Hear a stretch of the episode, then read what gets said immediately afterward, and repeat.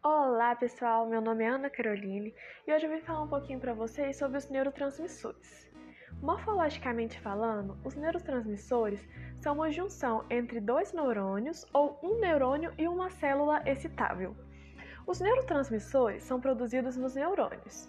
Eles são definidos como mensageiros químicos que transportam, estimulam e equilibram sinais entre os neurônios, ou células nervosas e outras células do corpo.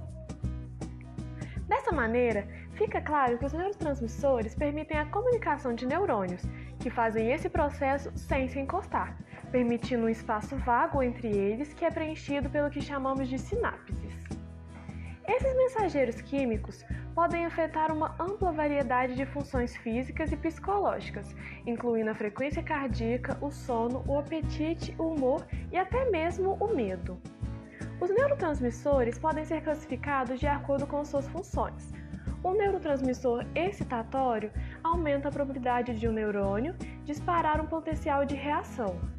Já um neurotransmissor inibitório faz o contrário ou seja, ele vai diminuir a probabilidade de um neurônio disparar um potencial de ação.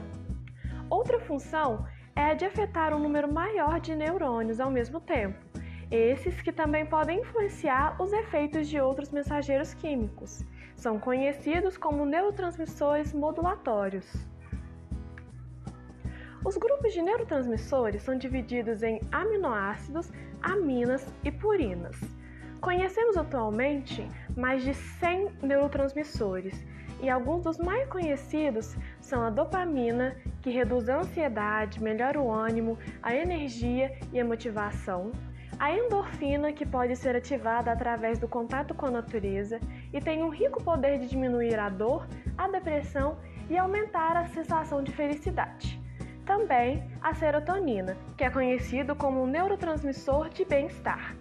Muitas drogas, como a cerveja, o tabaco e a maconha, impactam diretamente no sistema nervoso, alterando a atividade desses neurotransmissores, podendo alterar a liberação, armazenamento e até mesmo desativar esses neurotransmissores.